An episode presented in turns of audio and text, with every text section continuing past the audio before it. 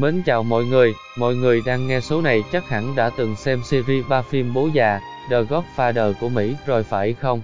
Một bộ phim mafia xuất sắc nhất mà đến giờ những giá trị nghệ thuật của nó vẫn còn vẹn nguyên, cùng với những phút giây gây cấn, hồi hộp, không bao giờ thay đổi. Hôm nay, mình sẽ đem đến cho mọi người nhân vật đã tạo nên nền móng cho series của ba phần phim này nhé. Cùng đến với Mario Puzo, gã gián điệp mafia trên đất Mỹ. Mario Puzo là một trong những nhà văn xuất sắc nhất trong nửa cuối thế kỷ 20 và là một trong những cây đa cây đề và là những ý tưởng sáng tạo bất tận cho giới làm nghệ thuật Mỹ. Đa phần, người ta đều nhớ đến ông qua tác phẩm lừng danh Bố già. Tiểu thuyết kinh điển đã xây dựng nên tên tuổi của ông mà từ đầu ông còn chưa có ý định viết chủ đề này như một sáng tác thế mạnh.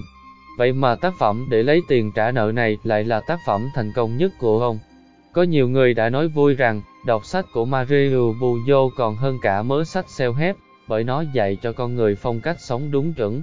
Con người, bởi nhân vật nam trong sách là những dấu ấn đậm nét, không cá tính cũng phải là người quyết đoán. Hoặc là một thằng khốn dám chơi dám chịu, hoặc là một tay điên dám gan lì đi trên con đường của mình. Phụ nữ trong tiểu thuyết của ông là kiểu giới nữ của hiện đại, biết ý tứ, phong cách mềm mỏng, nhưng độc lập, mạnh mẽ trong tâm hồn, có tham vọng, nhưng không thiếu vẻ yêu kiều. Mario Puzo, sinh năm 1920, mất năm 1999, tên đầy đủ là Mario Gianluigi Puzo, là thành viên trong một gia đình người Ý nhập cư đến Mỹ từ trước Thế chiến thứ hai. Gia đình ông là một gia đình gốc Napoli điển hình, thời thanh niên. Ông tham gia không quân Mỹ trong Thế chiến II, nhưng được điều về Đức làm nhân viên quan hệ công chúng do thị lực kém. Tại đây ông kết hôn với Erika là một người phụ nữ Đức và có 5 người con. Chính những ngày tháng tại Đức và nguồn gốc ý đại lợi đặc biệt của mình là những chất xúc tác cho những tác phẩm văn học của ông sau này. Hậu chiến, ông về Mỹ và tham gia học các lớp văn học và viết sáng tạo tại New York và Đại học Columbia. Từ khi học trung học, ông đã bắt đầu sáng tác và ấp u ước mơ thành một nhà văn chuyên nghiệp. Những tác phẩm truyện ngắn đầu tay đã được ông trứ tác hồi còn 17, nhưng chúng không có may mắn để được xuất bản, mặc dù vậy ông vẫn viết rất nhiều.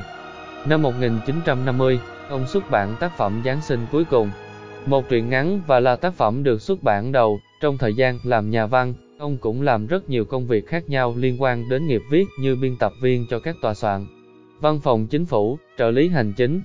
Sau tác phẩm đầu tiên được xuất bản là một động lực để ông xuất bản cuốn tiểu thuyết đầu tiên của mình vào năm 1955, Đấu trường u tối. Tiểu thuyết nói về xã hội, con người nước Đức thời hậu chiến qua cuộc phiêu lưu của một cựu chiến binh người Mỹ. Tuy sách được các tác giả đón nhận, nhưng nó không đem lại một cú hích tài chính cho bản thân ông. Tuy nhiên, những năm sau đó ông vẫn đều đặn xuất bản những tác phẩm của mình. Vừa tiểu thuyết vừa truyện ngắn, nhưng trước năm 1967 thì đa phần các tiểu thuyết của ông thường lấy bối cảnh của cuộc đệ nhị thế chiến. Vì thế mà cũng trong năm 1960, Ruf Fitman đã thuê ông làm trợ lý biên tập cho một nhóm tạp chí đàn ông, nơi ông lúc ấy được thỏa thích viết về những câu chuyện hành động mà phần nhiều là những trận chiến trong Thế chiến II, trong sự nghiệp sáng tác. Ông còn có một bút danh khác là Mario Leri khi sáng tác truyện ngắn và hai tác phẩm khác, một tiểu thuyết sáu ngôi mộ ở Munich, 1967 và một phi hư cấu tự vấn chính mình, bạn có đang suy sụp tinh thần không? 1965 cho đến khi bố già ra đời vào năm 1969. Nó đã giúp ông leo lên hàng ngũ những nhà văn xuất sắc nhất đương thời cùng với một thu nhập và cuộc sống đáng mơ ước sau sự thành công của bố già. Ông tiếp tục cho ra đời những tác phẩm tiếp nối theo series về chủ đề Mafia và đáng ngạc nhiên thay thì công chúng dường như rất khoái sự chuyển mình trong sáng tác của ông và danh tiếng cùng với những cuốn tiểu thuyết Mafia cứ thế mang tên tuổi ông đi khắp nơi. Năm 1972, Ông nhận được giải Oscar cho hạng mục kịch bản xuất sắc nhất cho bộ phim Bố già, và cũng lặp lại thành tích ấy vào năm 1974 với Bố già phần 2. Sau khi thành công với cuốn tiểu thuyết Mafia e đầu tay, ông chuyển hẳn sang viết kịch bản phim và làm nhà văn. Những tác phẩm tâm huyết của ông vẫn cứ thế đến tay công chúng đều đều cho đến khi ông qua đời. Bù, do đã mất vì suy tim vào ngày mùng 2 tháng 7 năm 1999 tại nhà ông ở New York do căn bệnh suy tim. Là một người Mỹ với dòng máu ý đại lợi chảy mạnh mẽ trong người, ông không bao giờ quên đi xuất thân và nguồn cội của gia đình mình. Trong năm 1965, ông đã xuất bản cuốn tiểu thuyết bán tự truyện mang tên Kẻ hành hương may mắn, kể lại trải nghiệm của mẹ ông khi di cư qua Mỹ. Mặc dù đây cũng là một thành công trong lĩnh vực của mình, nhưng một lần nữa ông vẫn gặp khó khăn về tài chính, và cũng chính những lần thất bại về thu nhập này đã tạo nên bước ngoặt cho cuốn Bố già. Sau hàng loạt thất bại tài chính, năm 1969 ông viết cuốn Bố già, vì khi ấy ông đang gặp khó khăn vì những khó khăn về thu nhập. Thậm chí nhà xuất bản của những cuốn sách trước đã không muốn hợp tác với ông vì số lượng bán qua ấy. Khi ấy, ở tuổi 45, ông chính thức gia nhập vào nhóm nợ chú chỏm, hơn 20.000 đô la tiền nợ từ người thân, hãng cá cược, công ty tài chánh và ngân hàng.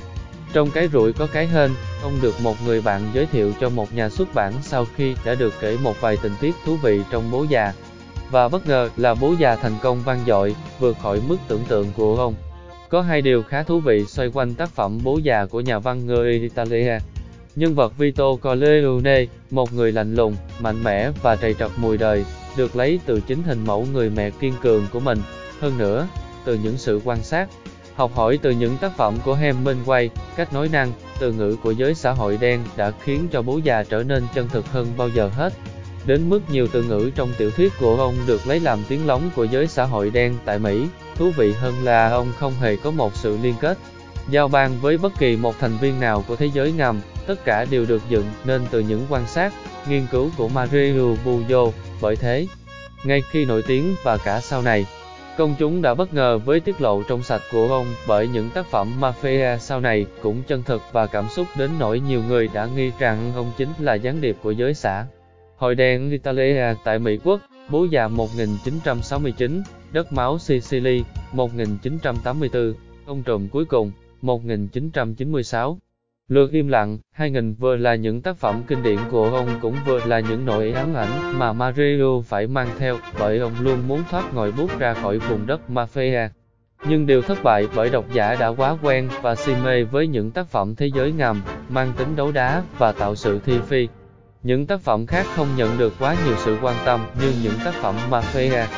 Bởi những tác phẩm xã hội đen không chỉ là cảnh chém giết, máu đổ, phản bội và trượng nghĩa, độc giả còn được thưởng thức những góc nhìn khai phá mới mẻ của Mario Puzo, Miêu tả về một người Sicily, gan dạ, trượng nghĩa, nhưng lì lợm, bí ẩn, lượt im lặng khắc nghiệt của thế giới ngầm nước Ý, những tổ chức phân cấp trong các gia tộc Mafia. Những câu chuyện như thế dường như là cục nam châm đầy sức hút bởi đó mới là lần đầu tiên công chúng được nhìn thấy một xã hội ngầm hiện lên rõ ràng, chân thật trong các tác phẩm văn học, cho nên, cũng không lạ gì khi người ta luôn nhớ đến Mario Bujo như là một ông hoàng văn học của thế giới tội phạm. Và những thế hệ sáng tạo nghệ thuật hậu bối, luôn lấy những tác phẩm của ông làm niềm cảm hứng cho những ấn phẩm nghệ thuật liên quan đến chủ đề tội phạm, xã hội đen. Vậy là hết rồi. Không biết nói gì hơn, chỉ muốn nói rằng mọi người hãy thưởng thức cả ba phần phim The Godfather và tất cả những tác phẩm của cố nhà văn Mario Bujo nhé. Vì tin mình đi, nó thực sự đáng giá để bạn dành thời gian đấy. Rồi bây giờ thì xin chào và tạm biệt mọi người.